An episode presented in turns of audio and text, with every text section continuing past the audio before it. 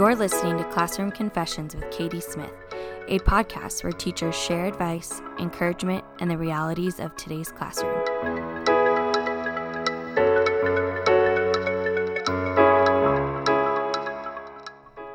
Hi, everyone. Happy Friday.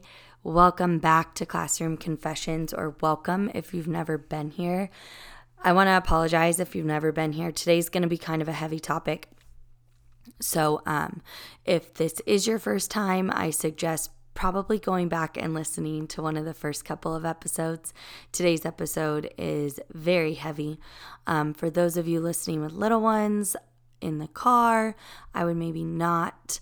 Um, that's just my disclaimer. Before I let you know what we're going to talk about today, I do want to tell you my rose, thorn, and bud because we do that every week. Um, but my rose this week is that it's quarter three and it's done, which means Tuesday when we go back to school, it's quarter four, nine weeks, and we are out. Um, my thorn this week is the kids have just been really difficult. I know that was my thorn last week, but I just don't know. I don't know. So there's going to be some resets going on in the next couple of days. And we have a three day weekend this weekend at my school. We got an extra day and they put it this weekend. So I have a three day weekend. Um, this is my bud, something I'm looking forward to. Um, so I'm going to go home and see my brother and my nephew and my other brother and my sister in law and my Babs. Uh, so that should be really fun. Um, so today for episode 21, we're getting into something that is a hot topic um, I'm going to talk about gun violence today, specifically gun violence in schools, specifically my experience with them. Um, this is my own experience. This is what I have experienced, and this is what I have researched. So I want to say that there is so much more information out there and so many different experiences dealing with gun violence. Um, that I can't even begin to understand or comprehend. And there is so much research and information out there that this is just what I could consume. And so that's what it is. And so this isn't, I'm not an expert on this topic. I don't claim to be an expert on this topic, but this, I'm going to talk about what I know, what I understand, and my personal experience with it and why I decided I wanted to do this topic. Um, and I'm sure I'll get some things wrong, but just let me know and I'll correct them. So, I'm a history teacher, so I want to start with looking at the history. Um, when the topic of gun violence comes up, many people revert back to the Second Amendment. So I want to remind you guys that the Second Amendment is part of our Bill of Rights. Um, we have a Constitution, which is the foundation for our government, and then we have amendments to the Constitution or changes. And one of those changes um, is the Second Amendment. It was ratified in 1791. And so it was post American Revolution. You have these men who just fought in a war to get rid of a tyrant and a crazy controlling government, and they wanted to make sure that they could protect themselves. So, we're going to start with what the Second Amendment says. So, the Second Amendment, I'm going to quote it for you, says a well regulated militia being necessary to the security of a free state, the right of the people to keep and bear arms shall not be infringed. So here we are, 200 plus years later, and people are like, well, what does that mean? Do you have to be in a militia? Can anybody own a gun? Who gets to decide who owns guns? And so part of the problem is is that the Supreme Court never ruled on what the Second Amendment has meant. There's never been a case that's gone to the Supreme Court until 2008, and I'll get to that. But there had never been a case where the Supreme Court ruled on the meaning of the Second Amendment. So I'm not going to tell you that guns back then were different than our guns now, even though it's true. And I'm not going to tell you that guns back then had terrible aim or took at least a minute to load the second shot, which is also true. But those arguments fall on deaf ears. The only argument people stand by is what the Second Amendment says. So we're going to talk about what the Supreme Court says, and I'm going to talk about my opinion of what the Supreme Court says. And then I'm going to let you talk to the people in your lives about this issue because we need to be talking about it. So, up until the 2008, the Supreme Court had not ruled on a case dealing with the Second Amendment. So in 2008, the Supreme Court heard a case, Heller versus DC, um, and they were listening to the case to determine if the um, if the District of Columbia had violated the Second Amendment because they had outlawed handguns. And so in 2008, the Supreme Court finally delivered an opinion on what the Second Amendment meant and so prior to this, the lower courts had typically interpreted the Second Amendment to mean that militias were allowed to have guns, but not necessarily individuals. It depended on the court you went to. But typically, the lower courts had decided that it was just for militias. So, um, in 2008, the Supreme Court delivered a decision. And I don't know if you've ever read a Supreme Court decision, but it was kind of interesting. They take apart every meaning of the word and they super dissect the punctuation um, of whatever they're interpreting. So I'm going to read you the Second Amendment again, and then I'm going to tell you what the Supreme Court decided, and then we're going to get into that a little bit. So the Second Amendment with punctuation says a well-regulated militia, comma, being necessary to the security of a free state, comma, the right of the people to keep and bear arms, comma, shall not be infringed, period. So the question was is does that mean that only a militia can have guns or does that mean that militias and individuals can have guns? And so in 2008, when Scalia delivered the opinion, he said that militias and individuals had the right to own guns. So in 2008, the Supreme Court finally said, yes, it is. Everybody has the right to own weapons, whether you're in a militia or not. So in the written opinion, Scalia says everybody can own weapons because what if the country comes under attack? We need everybody needs to be prepared. And also in the same opinion, so he says everybody should own weapons to protect our country. But in the same opinion, he wrote, and I quote, Indeed, it may be true that no amount of small arms could be useful against modern day bombers and tanks. So, me, in my mind, in Katie's brain, I am going, So you're saying that everybody can own weapons, but it's not really going to do anything. So there's not really any point to owning weapons but you can own them. That's that's my interpretation of this. In the oral presentation of the argument, so I listened to the or to the opinion, the oral presentation of the opinion, they say, and I quote, this comes from their website. Undoubtedly, some think that the Second Amendment is outmoded in a society where our standing armies, in pride of our nation, where a well trained police force provide personal security and where gun violence is a serious problem that is perhaps debatable. But what is not debatable is that it is not the role of this court to pronounce the Second Amendment extinct. So Scalia is saying there's issues with this. It's outmoded. Gun violence is a problem. We have a military in the United States. We have police forces in the United States. There is really some issues here with people owning weapons. But it's not our job to get rid of the Second Amendment.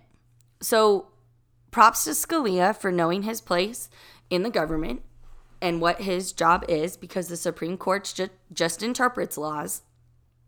Some people in office don't know what their job is, but the Supreme Court's job is to unbiasedly um, interpret the Constitution, regardless of your political party. So props to Scalia for saying that's not our job. But it's so confusing because he's saying that everybody can own weapons, but you don't really need them to protect yourself anymore. So basically, he's saying, in my opinion, Congress, step up, do what you got to do to get rid of this amendment because we don't really need it. It's not really necessary. We have police, we have a military, and gun violence is an issue. In 2008, he says gun violence is an issue. In 2008, the Supreme Court justice said gun violence is an issue. We are in 2020. That's 12 years. And nothing has been done to stop gun violence. Like, what? This is crazy to me. So, the Supreme Court opinion just baffles me because to me, if I read it, it's contradictory. But the Supreme Court did what they were supposed to do and they said everybody can own weapons. Cool. So, for those of you who don't know me or haven't listened, I live in Las Vegas. I lived in Las Vegas during 1 October. Let me tell you, probably one of the scariest nights of my life because I have friends who worked on the strip and they were texting me that there were shooters in their hotels and they were locked in a freezer staying up till two o'clock in the morning trying to make sure all your friends got home. Like, that is not a feeling that I wish on anybody. I've also been in a lockdown for four hours while the cops searched our campus for someone with a weapon. And this is when I was student teaching. It's like, hi, welcome to teaching. Technically, I wasn't even student teaching, I was observing. Hi, welcome to teaching. Here's SWAT coming through to clear your classroom. Girl has to go to the bathroom in the closet. And I teach middle school, so these are 11 to 14 year olds, and this is their reality. This is their reality that SWAT has to clear the classroom because there's someone with a gun on campus. So, Supreme Court 2008 says people can own weapons. Doesn't matter what they own, they can own weapons. Um, so what made me want to talk about this is I uh, was sitting at my house on a Thursday night in November. I've been wanting to talk about this since November. And I got a text from a parent that I used to work for. He used to be my boss. And it's a screenshot of a Snapchat. And he texts me and says, This was on social media. I'm not sure what to do with it.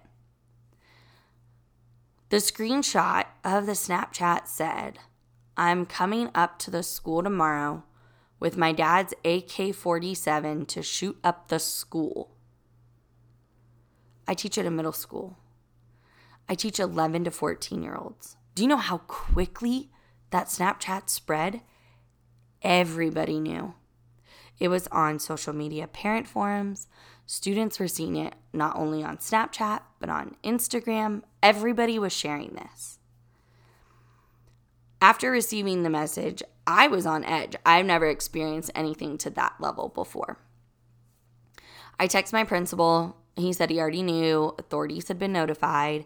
Um, I submitted any images that came in from that parent to Safe Voice, which is our anonymous reporting system that goes directly to everybody at the, all the admin at the school and then the local police and our school police. So I I did what I was supposed to do. I submitted it to who I was supposed to submit it to. So I was so on edge I couldn't even sleep.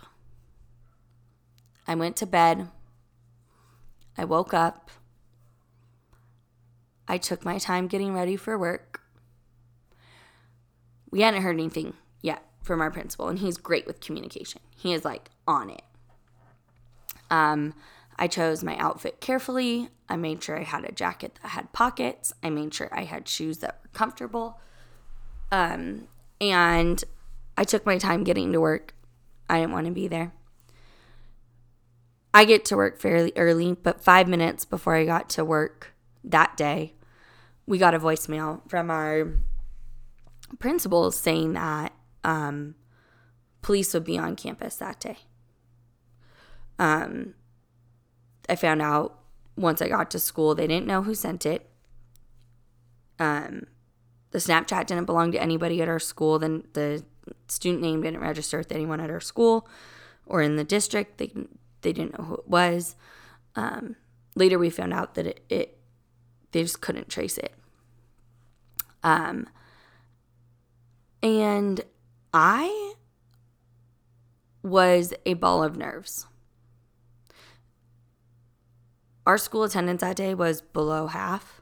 We have 2,000 kids on our campus. Um, it was insane to see how many kids had stayed home or how many parents came to pick up their kids once they got the message in the mornings just saying police would be on campus. I am a teacher. I have a master's degree. I went to school to learn how to teach history, how to engage students, how to build relationships, how to increase students' reading and writing skills. I'm not trained on how to calm students when they are nervous that they're going to get shot at school. I'm not trained how to be stoic when crises are going on because me, I was nervous as heck.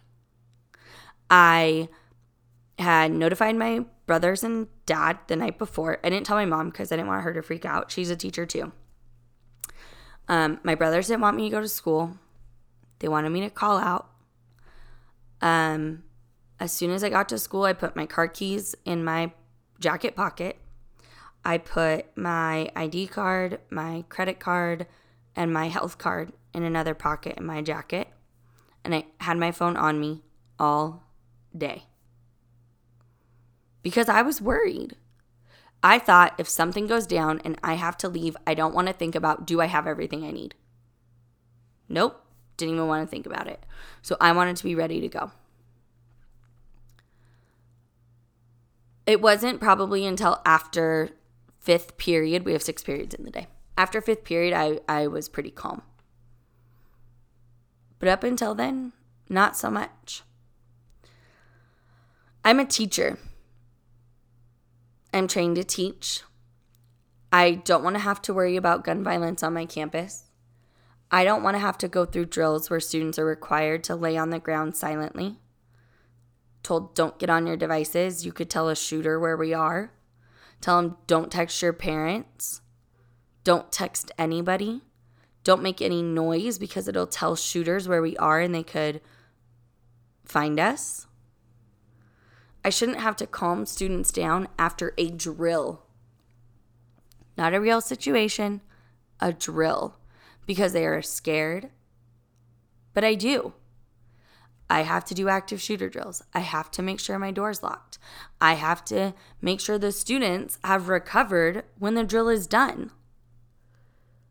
I don't know how the students feel, but my heart rate goes through the roof when are in an active shooter drill and someone is banging on and pulling on my door to make sure it's locked. The anxiety is insane. So that's what made me want to do a podcast talking about that, talking about gun violence. Because I don't think people know. I don't think my brothers knew until it happened. Since that threat in November, we have had one, two, three additional threats, I believe. Um, a social media one and two written on bathroom stalls. And that's just not something that we should have to deal with. My principal shouldn't have to deal with it. My AP shouldn't have to deal with it. It's just not something that we should have to deal with in 2020. I'm not saying that getting rid of guns and gun control laws will stop school shootings. They've been happening since the 1800s. But I do think it would help. So, another thing that motivated me to talk about this was um, a social media movement. It started on Instagram, started by uh, two teachers that I follow on Instagram. Their accounts are Teaching Saves Lives and That Awkward Teacher. If you're not a teacher, you can't follow Teaching Saves Lives. Sorry. If you are a teacher, go follow her. She is amazing. Um, and so they did a fundraiser after the Saugus, uh, California shooting um, with t shirts and sweatshirts that said, I don't want to die at school. And the hope was that teachers like myself would wear these outside of campus, um, off school grounds, obviously, and hopefully start conversations with people about this issue. Um, and so that also inspired me to talk about this. I know teachers get it.